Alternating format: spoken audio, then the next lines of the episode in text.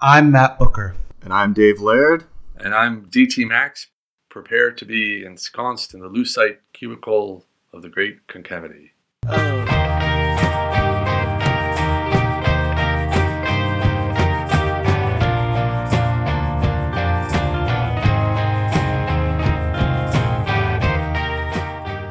Well, welcome everybody to episode eight of The Great Concavity. Today we are joined by David Foster Wallace, biographer and New Yorker writer D.T. Max. Welcome to the show, Dan. Thanks. Thanks so much for coming on. Well, happy Martin Luther King Day to everyone in America. We don't quite have that holiday in Canada, but uh, we should. Uh, anyways, we are here to talk to DT Max today. Tell us a bit about uh, your background, Dan, and how you came to writing this biography on David Foster Wallace. Uh, you know, I think that I would describe myself as kind of a generalist. I'd written an earlier book on prion diseases and the uh, effect of prion diseases on insomnia called The Family That Couldn't Sleep. So, on that, from that point of view, it would hardly be a natural transition to write about David right. Foster Wallace. But sure. over the years, I've written a lot of literary pieces for the New York Times Magazine and for the New Yorker. Uh, and so the actual origin of the book on Wallace was a um, well, there was a piece that preceded it after David died. Um, you know, I'd been a reader of his, but I, have never pretended that I was, you know, the guy who had all the first editions. Hmm. Um, like Matt, maybe. Right, like Matt. I never exact well put. I never pretended I was Matt. Not Matt. I, I, in fact, the truth is, I would go to Matt for just the things that I didn't have as I was working on the book. But we can get to that later. yeah. So what happened is, um, actually my editor David Remnick said, you know, did I want to write a piece on Wallace? And you know, I knew some things about him, but very little. I mean, I'd read him, but you know, he was a guy who stayed out of New York, and I was in New York, and he was a guy who wasn't really, you know, journalists, literary journalists made him anxious, and that's what I was. Mm-hmm. Uh, and uh, so I had never met him. I had been to the publication party for Infinite Jest. I remember hmm. Uh, and I had sort of seen him. I tell this story in every love love story as a ghost story. I'd seen him across the room, uh, and I just I made the decision, which in, in retrospect was exactly the right decision, not to go up and say hello to him. I did learn later when I was working on the biography that he knew who I was, which I didn't know because I had written a, a piece, a very widely read piece on the way that Gordon Lish had kind of involuntarily rewritten, or, or how better put, how Raymond Carver had been involuntarily rewritten by Gordon Lish, his editor. Mm-hmm. And David had clearly read that piece because he had taken a small quote from it and put it into one of his uh, one of those commonplace books that are at the Ransom Center now. Mm-hmm. And he'd written next to it, uh, "Nice phrase, Dan Max." So you know he he didn't write DT Max; he wrote Dan Max. He knew who it was. Yeah. Um, and I certainly knew who he was. But after he, you know, died, I wrote this profile. Uh, not really a profile, but effectively a kind of posthumous exploration of what had happened. Right. Um, and I think anyone who's taking the trouble to listen to this uh, podcast would understand that once you've started on something like that, you can hardly just say, "Well, I've had enough." you know, that was kind of interesting. I think I'll go back to doing other things. No, I mean, I, I wanted to, had to, felt a burning need to go forward and do something longer hmm. uh, and more interesting. And so, in that sense, you know, one of the pleasures for me about every love story was effectively catching up with people like Matt, or trying to catch up with people like Matt who already knew all the things that I was learning. Right. Um, and that, in a way, you know, I mean, there was nobody like David Foster Wallace. It wasn't. It wasn't as if I was beginning a career as a literary biographer.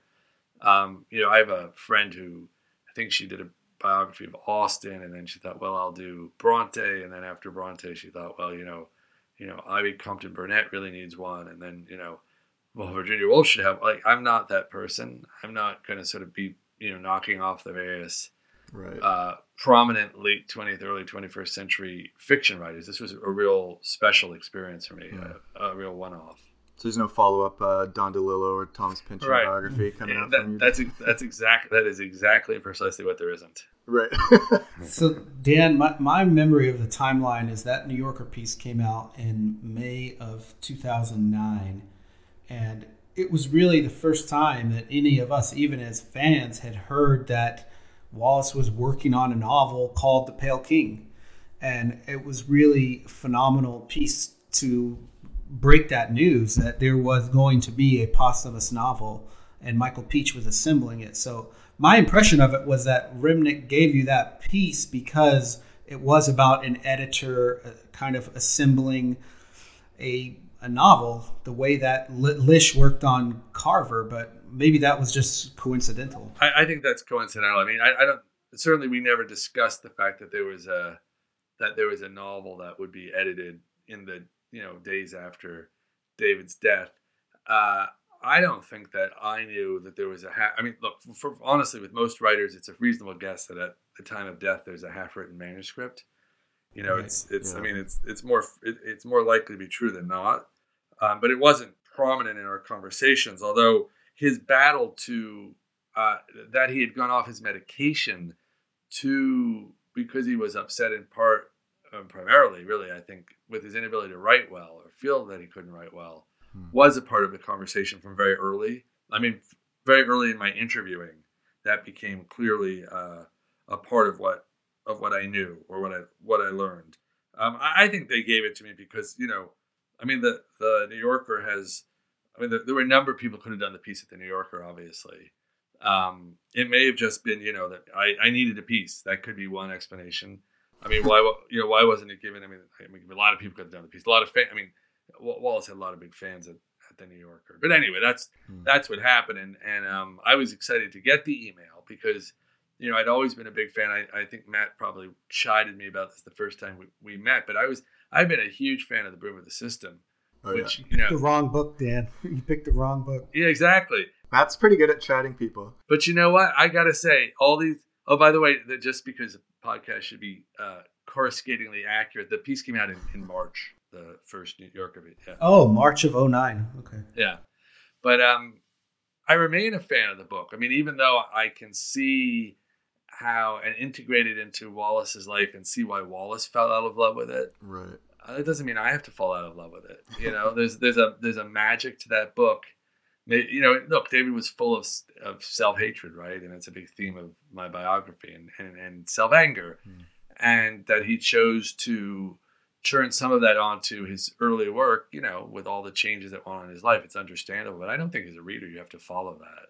Yeah, I think some of the some of my favorite Wallace prose comes from Broom of the System, like for, like the yes. like the restaurant scene with Rick Vigorous and Lenore and uh, yes. uh, Norman Bombardini.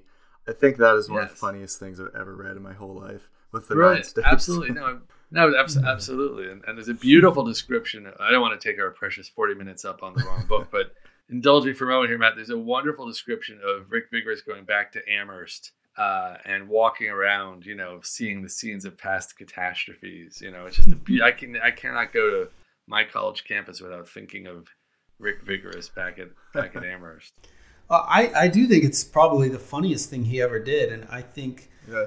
there's nothing wrong with writing comedy to try to make people laugh, but I think for him that felt like showing off. Yeah, oh, totally. And and and it also felt really derivative. Like that Bombardini thing is a Monty Python skit that he. To- yeah, totally. Bring me a bucket. All right, and then there's the John Irving right, right. parody thing, which I really, I really like that part. I think that's some of the best stuff he's he's mm-hmm. got in that novel. Um, and I really like the Gilligan's Island totally. bar. I think that's hilarious. I mean, there's a lot of good gags in there. But yeah. it's more than I think it's more. I'm not going to live and die on this on yeah. this hill, but but but I mean, there's something that book could not have been, despite heavy Pynchonian overturns. I don't think that book could have been written by anyone else. God knows, certainly not at that at that age. But in their undergrad, yeah. Yeah, I mean, it's just to me, it's like you know, it has this sort of grace. I'm a big fan of first novels in general. Um, hmm. there's a way in which it's like a puppy with huge paws who hasn't yet grown into his paws yet. You know what I mean? yeah. Uh, I think about it a lot too because every time I read a novel that's written by a young man from a female perspective, mm-hmm. you know, to me, I think that's a really interesting phenomenon. And uh, I don't know, I could say a lot about that. So I think that the fact that Wallace chose a female protagonist for his first novel and really his first, you know, extended fictional piece, I think that's, you know, that's more interesting than a lot of first novels. Yeah, absolutely. I mean you know, I, he never really tries. Um, I guess I would say without. I mean, he never really. I mean, look, his goals as a fiction writer just change, right? But I mean, that is the most fully developed, although comically developed, f- fictional character that he's got. I think I don't know. You can argue for the depressed person. I feel Matt's spinning through his perfect knowledge. what, what are you going to throw up in, in, in, in contradiction to that? No, you know what makes me think of those earlier. He's got a couple of stories that are still unpublished in the Ransom Center, the Juvenilia stuff, and it's more in line with that Yeah, stuff. You know, the the Klangbirds and the Ralph and the Legal Milestone. Yeah, totally. Those kind of stories that are kind of comic jokes and like the um, the Enema Bandit. I mean, that's funny stuff, Mm-hmm. and I think that. What's interesting to me is a lot of that did survive into Infinite Jest, and there's a lot of people who picked up Infinite Jest thinking it's going to be a rollicking comedy because of the title. Right. He says, so he remember he says that he's upset that people thought of it as a funny book. Remember that interview where yeah, he says, he thought he wanted to do a sad book, right, right, right. And uh, even David Markson, I remember Markson's one comment about it was that he read the whole book and just laughed his ass off. Mm-hmm. A- And I thought, wow, that's really not my experience. Yeah, yeah, but yeah. okay. Oh, okay. I, I think for me it was a bit of both, right? Like there are sections that are like wildly hilarious, and then there's some that are just are are ghastly, right. and so it it walks that line all throughout. I think. Yeah, I mean, I think you know, I think as if as we learn more, if we ever do learn more about the sort of textual history of the um, of the book, you know, I mean, obviously there's sort of two books in there that are living side by side, and I think making each each other more interesting by by being in, in that kind of apposition. But I mean, it seems to me that um, some of that stuff probably dates back all the way to Syracuse um, and Yeah. before. Remember, there's that there's a there's a letter that David that I quoted in the biography where he talks about how he he writes to Mary Karr and he says like there are these boxes of stuff that he tried before and it didn't really cohere back then and now it's cohering. And I mean, Yeah. I don't know if that's that's the stuff with Hal or not. I mean, but I, I would be really surprised if that isn't some of that stuff dating all the way back to that time. Well, I think the non AA stuff, some of that goes way back. Yeah, well, I mean, some of it goes back to Arizona. A few pages definitely go back to Arizona, but But the, you know, it seems like he did the the tennis academy stuff almost separate from the AA stuff and started to fuse them together when he was in Syracuse. yeah, I mean, I, I don't think have. That's in your book, right? Yeah, I mean, I, it's still my best guess is that is that you know, and as a writer, he probably drafted out the tennis stuff in whole or in part. Then he began with the AA stuff. Then he probably went back and rewrote the tennis stuff so it would live, you know, with the AA stuff in a in a creative way. He probably then redrafted some of the, you know what I mean? Like he, Right. I, I don't think I don't think it was modular, but but I do. I mean, it, look, writers can always surprise you with their processes, but it's really hard to imagine. Well, you know, David couldn't be on the AA stuff till he had the experience. Although I mean, he was he Right. was actually in AA. As I, you know, what many things I learned for the book I didn't know for the magazine article, just by definition. Right. And you know, one thing I learned was that he, well, it's really quite extraordinary. But all the things that happened at the end of his life, where he goes off of the Nardil and all that, he'd had a, he'd had an absolute dry run of that in what year is it? Eighty eight, I think. And I I don't have my notes with me. I think it's eighty eight when he's at Arizona, and he finishes the MFA program, and he's just kind of, you know, at, at loose That's 87. Is that eighty- At 87, he graduates in the summer of 87 with the MFA and then went to Amherst in the fall. And that was really bleak when he went back Right. to Amherst. But then he goes. But if I if I remember, right, then he He goes, goes back back, to Arizona. Right, and that's when he joins AA. But I hadn't known that beforehand. I hadn't known that for the magazine article. It was pretty obscure, actually. I mean, n- uh, but anyway, I just we're digressing, as I suppose the nature of the thing. But but um, you know, he. I think that some of that comic writing may date from that period. Um, at the very least, from yeah, I really think that's got to be the period. I mean, the other possibility is, is early in the Boston time when he's living with with Mark Mark Costello. Costello. But I but I know what he was working on then. At least I believe I know from Mark and from the letters, and that's the porn novel that eventually, Right. with a lot of changes, becomes early drafts of the Pale King. Hmm. And he, he also wrote Order and Flux in Northampton there, which he was not really proud of Mm-hmm. and and didn't ever put into a book. Right. And, and it was also had a lot of comic stuff in it. I agree. And and you know, with Infinite Jest, he created this world, right, where it's not just ETA, it's not just AA, it's not just the uh, Quebecois terrorists. He's got like the year of the dependent adult undergarment Mhm. and all of this political Yeah. stuff that's also funny. So I think that that's where Right. he, he was really able to spread his wings and, and weave together all those pieces that'd be funny. But um, let's go back a little bit to the timeline because when you mentioned it, 2009, it makes me think that's around the time. So 2009, that summer was it that summer you got the book deal and then immediately started working on the book? Um, trying to think. It was pretty soon after. You know, I spent a. I mean, the, the piece came out. You know, it was the second of two. I mean, David Lipsky's piece had already come out in Rolling Stone, Hmm. but that piece didn't have any of the discussion of the work to come. Uh, be I mean, I don't think he knew about it. And then, you know, I can't remember, but I think by the fall, I was probably pretty much devoting myself full time to working on every love story is a ghost story. Uh, because no, I can't remember anything else coming in between. You know, I can't remember any magazine pieces. I didn't do another New Yorker piece after that. There was one that ran a week later, but actually I'd been working on it before, so I mean it wasn't. Huh. Yeah, it's very it was very rare for someone to have pieces on Two and two sequential weeks. weeks in the New Yorker. It sort of was a joke in the office, like, well, what do you got for next week? You know? but it was just pu- it was just pure chance. I mean, just pure pure accident. So was it about a two-year process writing the biography, Dan? I think it's longer, right? Because Two it comes three, out Yeah, closer to three. Yeah. yeah. Yeah, uh, because it comes out in September of 2012. So if I started in earnest in September of 2009, and I was writing fairly close up to the deadline. I was one of those authors who was sort of ir- Yeah, okay. irritating his copy editor by rewriting and rewriting. So that fall of 09, I remember was a conference in New York at the City University of New York called Footnotes, and there were a lot of Wallace scholars who came to that conference. And there, that was really the first time that I had heard the rumor that uh, Wallace's papers would be sold to the Ransom Center. Mm-hmm.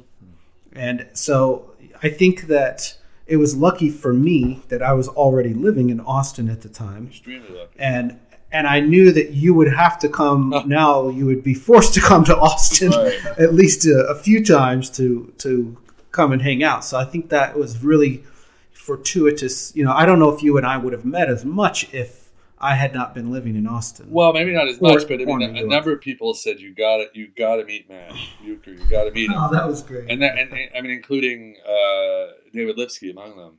Um, yeah, uh, where you know, and, and you know, I think we talked about this. I mean, I didn't have that much experience with things like you know listservs or or um, gr- groups like that. I mean, I, you know, it Yeah. was I didn't really know what our connection would be, and you know, historically. I go back uh, far enough that there were, you know, there, there wasn't such a group, you know, or, or it was completely informal, and so it was an incredible asset for me to meet you and also to have the sort of communal minds that the Howling Fantods website represents. You know, Hmm. I mean, it was from a research point of view. My God, you know, Nick had put everything Yeah. up there. I mean, that was incredible. But even from a thinking point of view, and I think we didn't. I think there were a couple of times maybe with when with your help. I would ask, you know, if anyone knew about something or other. We try to find somebody who, you know, who knew David at some point in his life. I remember, you know, using the web in a way I hadn't. Certainly, you know, the first book I did, the one on insomnia, that's 2006. And although, I mean, there was a there was a web then, and I used it. Um, it didn't have the same, you know. I mean, also, of course, Wallace is special. So, I mean, in a funny way, Wallace. Sorry, Wallace corresponds a little bit. You know, so thinking back, you know, when I did uh, uh, the family that couldn't sleep, the first book, you know, there was a very involved and engaged group of of Americans on a listserv who thought that uh, mad cow disease, which is a rela- weirdly enough a, a disease related to fatal familial insomnia, was coming to America. I don't know if you remember. This is the time when there were those headlines, and Dave, you'll excuse Yeah. me, but we very much suspected Canadian beef, and every time.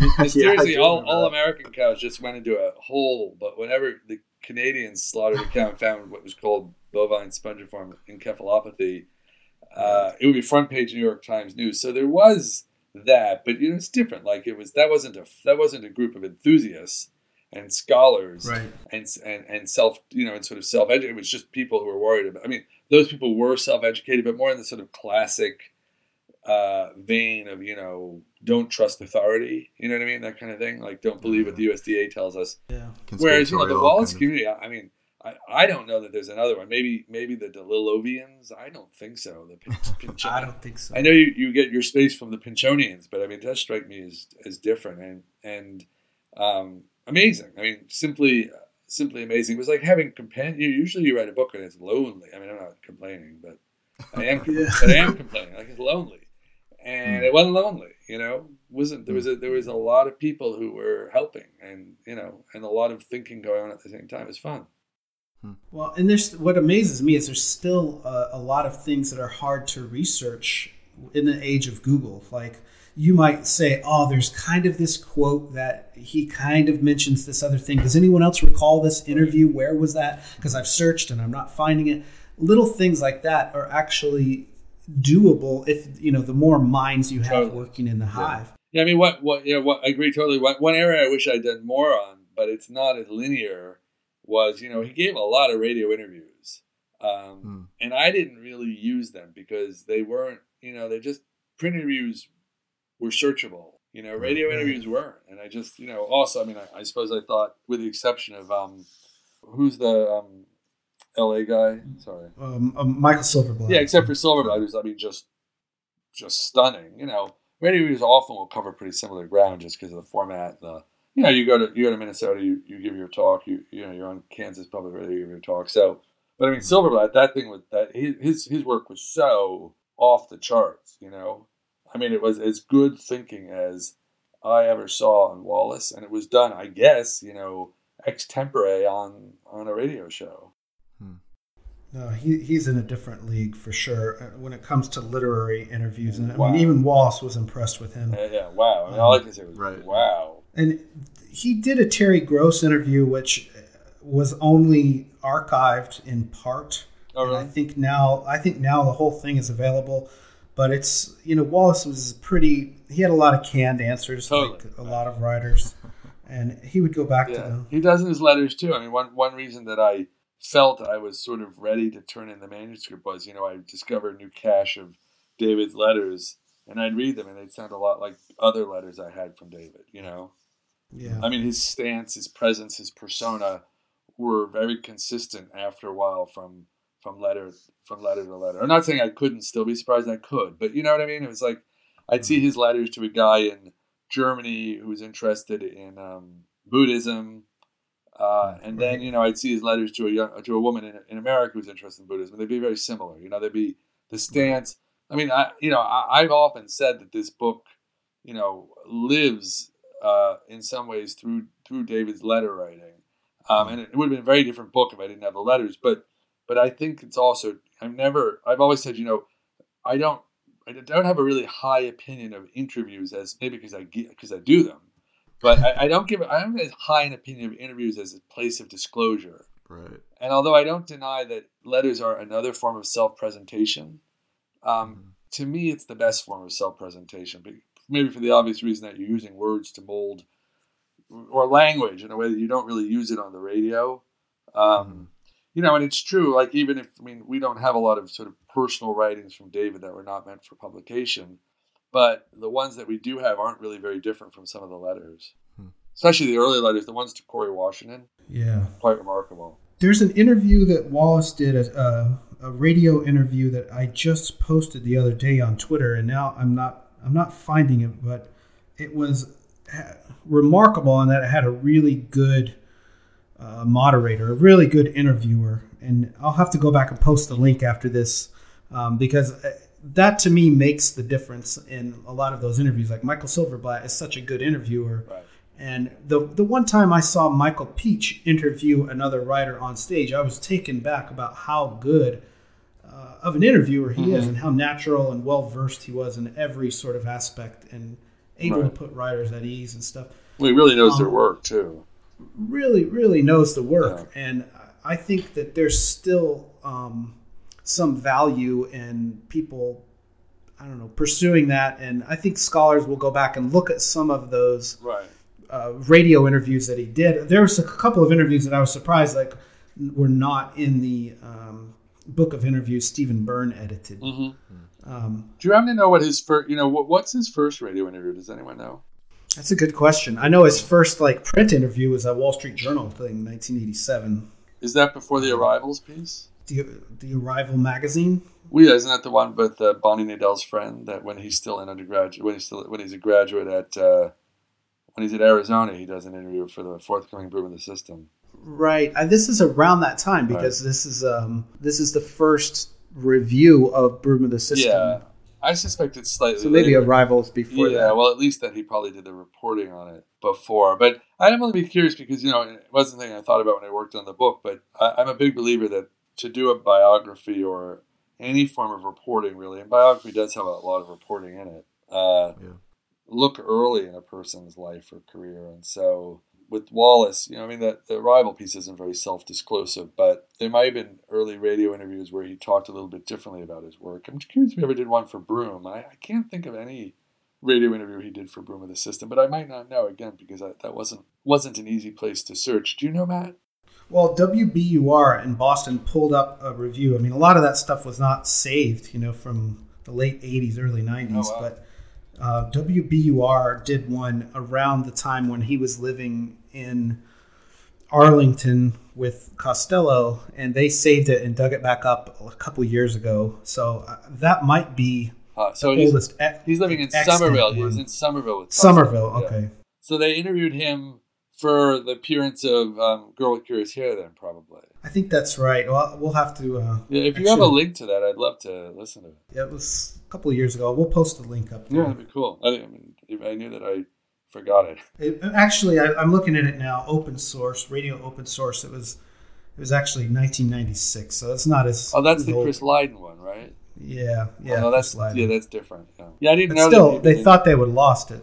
Oh, that's great. Yeah, I didn't think that he had done a rate, but you know, I, I never really thought you know it was a small piece of the puzzle, but would have been interesting to hear his voice. You know what I mean? Hmm. One of the most wonderful things I had, which was a complete accident, was speaking of David's voice is this, you know, I use it uh, in every love story, but he had, um, I, I never heard of something similar, but he and his friends, after graduating from college, sent each other taped, um, comp- taped sort of reminiscences or, or taped, like taped letters saying what was going on in their lives. Hmm. And so you have Corey Washington, and you have Dave, you have Mark Costello speaking to each other as if they were on some sort of party line phone call.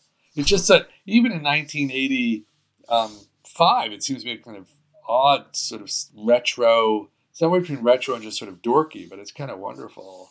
You know, to make cassette tapes to send to each other. Yeah.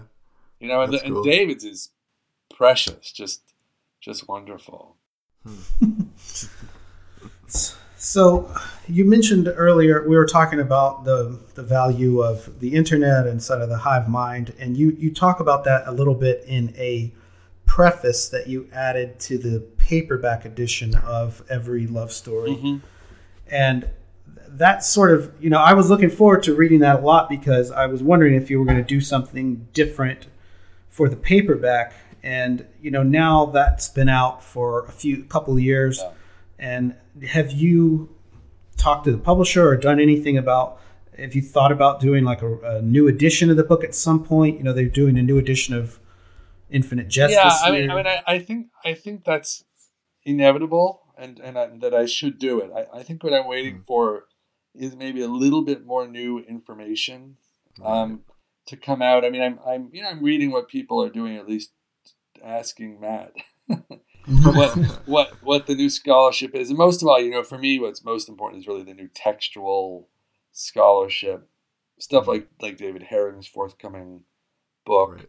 Right. Um, those are the things that my eye naturally goes to most, just both because of my disposition and because it's a biography. Um, and you know, I've done uh, kind of willy nilly some some interviews with people. You know, when I I've given a lot of talks about the book, and, and various people have come out of the woodwork. I mean, they didn't experience themselves in the woodwork, but I did. Uh, who I couldn't find for the for the biography. Um, and so, but I, I but I, I think that that's you know, um, I think that's that's down the road, and and a little bit waits new. Uh, I mean, what, what's so complicated and interesting about David? So he dies so young, right? Mm-hmm. Uh, and usually, when people die after a ripe old age, you know, the the, the people who knew them follow soon after and deposit their papers, right? but that's not the case with with David, obviously, since he died young, and so um, there may well be a fairly long kind of you know uh, incubation period. Yeah, or lacuna yeah. or whatever Latin seizure or whatever. There's going to be a yeah. pause there, I think. Um, mm. Well, the scholars are busier than the than people like me, or you know, uh, you know. I just think that's probably what's going to happen because my sense is that the Wallace scholarship community is quite active right now. Um, yeah. But they can't, you know, be basing that off of really of new biographical information because I don't think there is very much new biographical information come out, which is where I would step in. Um, mm-hmm. You know, we'll see. Unless um, Stephen Burn unearths, you know, a cache of letters and publishes a new book of letters, like that would probably get your attention, I'm sure. But didn't he say at the uh, Wallace conference that he'd not gotten permission for that? He said it's on hold. Yeah. Um, so I, I don't know what the the status of that project is, and I don't know that we will know for sure until it's public. Right. Mm-hmm. You know, unless someone uh, gets that insider info from Stephen Burn about you know if it has a publication date and all mm-hmm. this stuff. But but my understanding, and I wasn't at that conference, at the first one, was that was that he did not think the letters were were revelatory in the. Um, that was what I understood him to to have mm. said. You were there, right, Matt? Right. I was there and I took notes on that lecture, and he did have some slides and stuff where he was showing, right. you know, Wallace's handwriting and stuff. But it was, it was pretty, um, was pretty small, focused on that. He did talk about the way that you'd structure it, where Wallace starts out sort of as an apprentice, writing mm-hmm. to, um, you know, writers that he admired, right. and then he kind of moves on to writing to colleagues who are around the same age as him, like Franzen, mm-hmm. and then he moves on to uh, later in life writing to younger writers. So, no, no, it's a nice structure, and it actually be very interesting.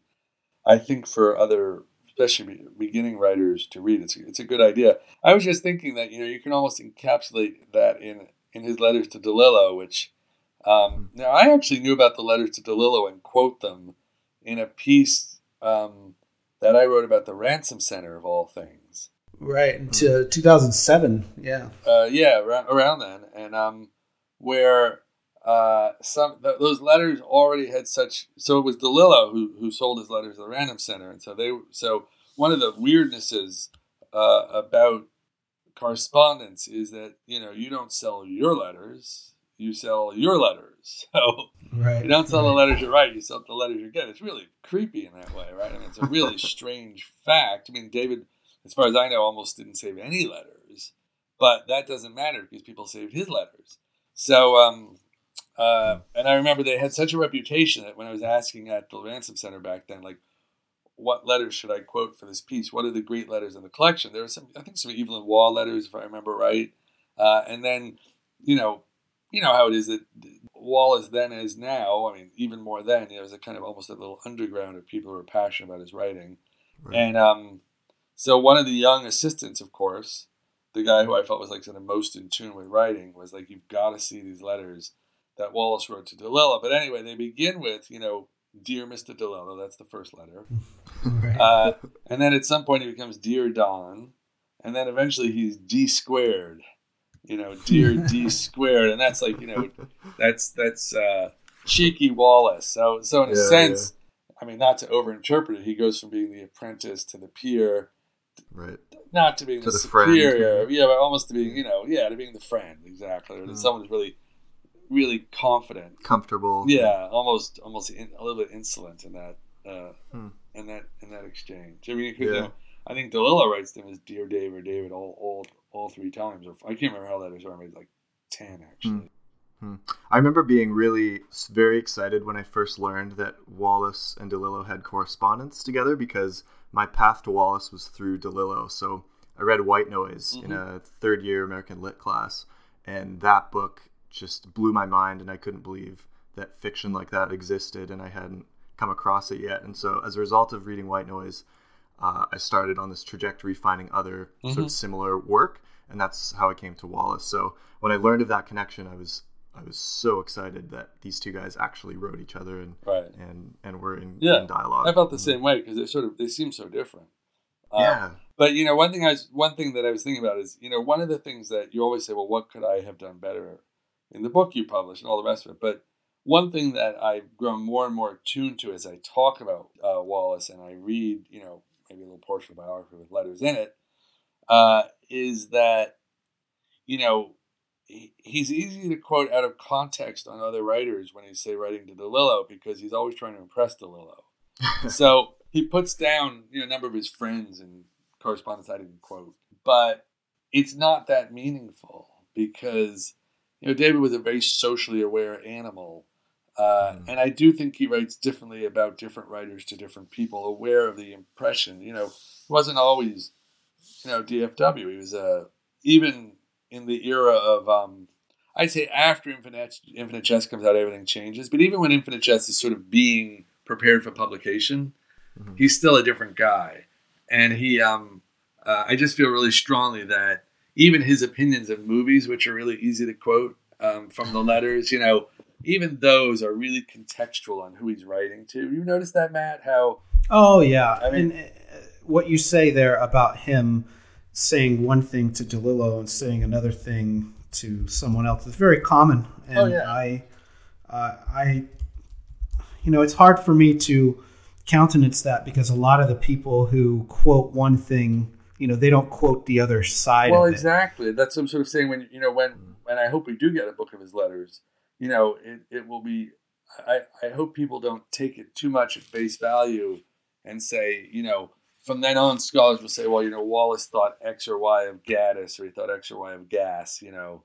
Mm-hmm. Um, when actually, you know, if we had more letters or we were there having table talk with David, you know, I would get a different response than DeLillo would get, than Mark, Mark Costello would get, than, you know, Chinua Achebe would get. You know what I mean? It's just like, right. it's really, he was a, you know, he was a guy whose personality was still being made up at that point in his life. I think later in life he gets more stable, but then again, there's not that much writing later in life. I mean, his his letter writing is not, except to to Franzen, you know, he, I think his pool of correspondence that he really is meaningfully in touch with shrinks. He writes a lot of letters to fans. You know what I mean? Right. I mean that becomes almost this sort of you know, I can't remember if I quote this or not, but like there's there's someone who wants him to come and get a degree and he says, "Oh shucks, I'd love to," and my mother w- wouldn't, you know, can't believe that I'd be honored in this way, but he, he, just doesn't want to go anyway, you know. It's a little bit of a, a little bit of a shtick, you know, like uh, right, yeah, holding off the. I mean, he had to, you know, he was he couldn't give everything of himself to every to every um, letter writer, and he got a lot of letters. Right. I don't, yeah. I don't know if he tried to answer them all or not. Do you know? Do, do you know, Matt? I, I, think he did. I think if you wrote to him, he wrote you back. Even no if, question. just a postcard. I mean, yeah, even just a postcard and all the way up to the very end. I've never met anyone who said they wrote to him and never got a response. I mean, wow. maybe that maybe that happened in 2008, but yeah, I mean, sure. I could name you a, a, dozen people. I could name you dozens of people who wrote a postcard or a fan letter and got a significant reply, which they are holding on to and cherishing like a piece of the true cross. You know, right? That's, yeah. that's incredible. I mean, there's some letters I remember now where he would just take the letter and annotate it and send it back. Yeah, he did that a lot too. You know, saving the stationery too. and all the all the rest of it. But that's yeah, that's, he he did that many times. You know, as far as things uh, you would have done differently in the book, I think I told you this, but I I was really hoping there would have been photos in the book. Yeah, yeah, but you know, photos are like you know, there are a couple of reasons there weren't photos, but I mean, photos are, uh, it's the it's the writer's job to clear permissions and organize them, and I didn't really have the time. I wanted to spend the time on what I do best, and so I never really got to it. And then you know, the editor uh, Paul Slovak, who's a completely brilliant editor, edits William Vollmann. He didn't push me on it. He didn't feel it was crucial. He didn't feel the readers for the book needed that. I mean, it's true most biographies do have that, mm-hmm. you know, chunky, yeah, high Middle gloss section. paper. Yeah. I get, you know, and I, I kind of think it, it, it, it you know, I also make a couple arguments. One, I'm not sure in the era of the internet you really need that anymore. Yeah, in the age of Google image. As he says, you know, Google it, knock yourself out. Doesn't he say that in the Federer piece? You know, like go ahead, Google yeah. it, knock yourself out. Yeah, yeah. Uh, and then two, you remember, and I've said this enough times to Matt that he's sick of it. But you know, I was trying to write a biography that uh, uh, sort of approximated the condition of a memoir. in the sense that it was a memoir by the person who didn't live the life. It was supposed to have that kind of intimacy of tone and not feel the obligation to tick off every year and every acquaintance and every reading he gave, but to be a story, right? And so, you know, pictures, I mean, there are some memoirs with pictures in them, but there are many more memoirs where the person just puts a picture on the cover of themselves. And so, in that sense, you know, Wallace on the cover was, I felt sort of sufficient. I mean, I wouldn't have minded. There's some wonderful pictures. You ever see the one of him and Cynthia Ozick and Salman Rushdie? Have you ever seen that one? Mm, I don't think so. You should have put it in the book. Dan. Yeah, yeah, yeah. anyway, no, I mean that I, I was thinking of that because I last year read Adam Begley's biography of Updike. Yeah, with the pictures. And yeah, there were some pictures in there of Updike I had never seen, even on Google. I agree. And um, you know, it's just something like as you're reading and you flick back and you say, "Wow, he was really young," and you look at him in this time in his life. And Wallace, it's a little different. Like Updike lived to be 77 right. and had multiple wives and children, and uh, you know was not media shy at mm-hmm. all. So Wallace is a different case in that um, there is some of that stuff ended up in the ransom center. You know, his mom saved that photograph of him in the newspaper when he was in like sixth grade. Oh yeah, you mean him raising his hand at the spelling? Bee? Yeah, that's even. Yeah. I think that's younger than sixth grade.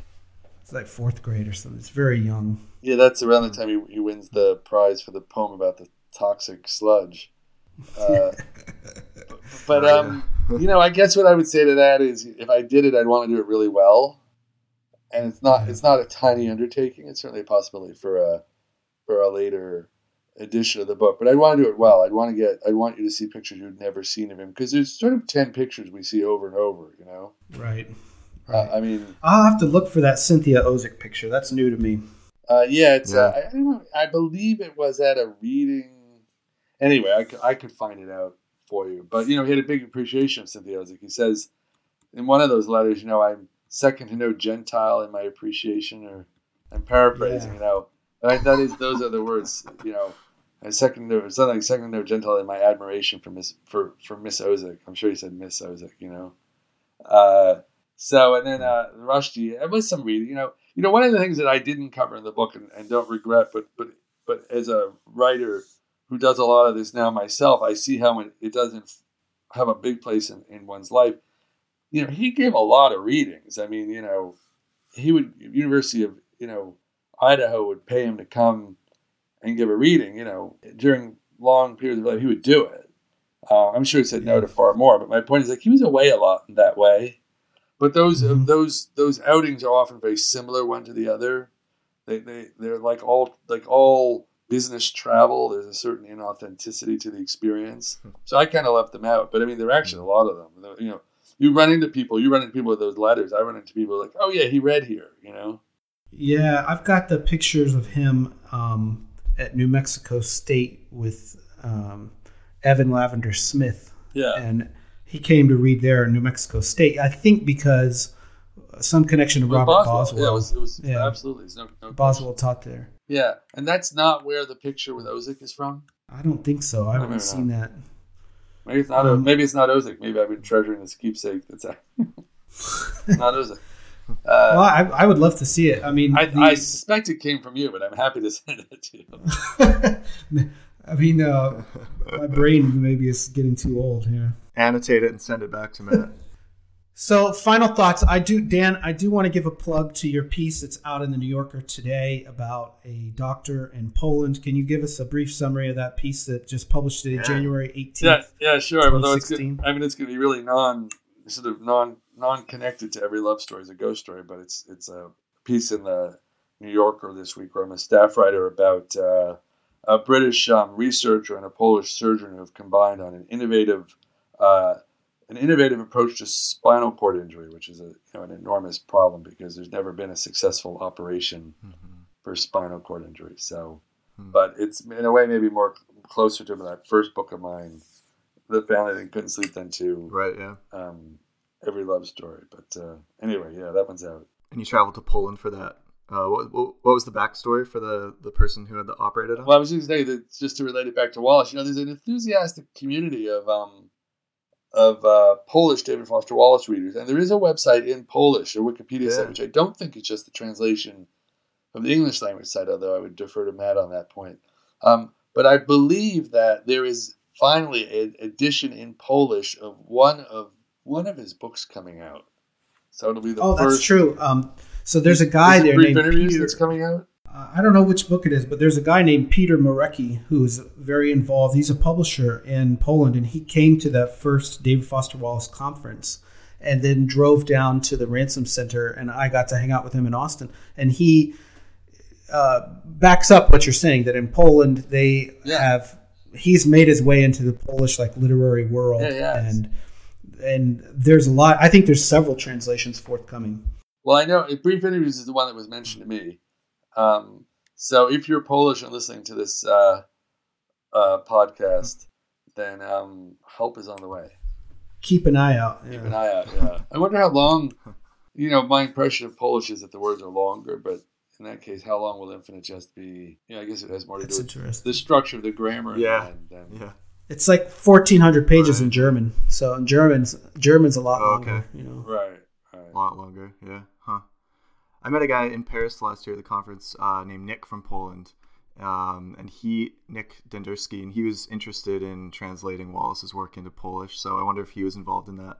He might well have been. I think it's the first uh, Yeah. new European country, old Iron Curtain country, I think, to publish.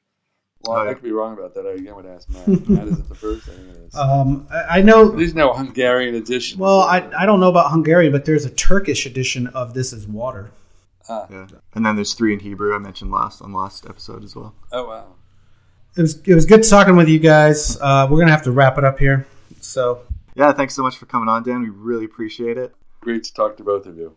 Awesome. We had mentioned last episode that we are looking to do a Q&A episode in February. We've had a couple questions come in through email and Twitter since then, and we'd encourage you to keep sending them so that we can field those on an episode and uh, and get some thoughts from our listening community and see what you guys are thinking, wondering about with respect to Wallace and with this show. Uh, another reminder that Infinite Winter is coming up starting on January 31st. You can visit infinitewinter.org for biographies about the guides, one of which will be me. Um, so check out infinitewinter.org. As usual, we thank Robin O'Neill for her podcast Icon Art, as well as the band Parquet Courts for their song Instant Disassembly. If you want to get in touch with us, we are on Twitter and Instagram at Concavity Show, and our email is concavityshow at gmail.com.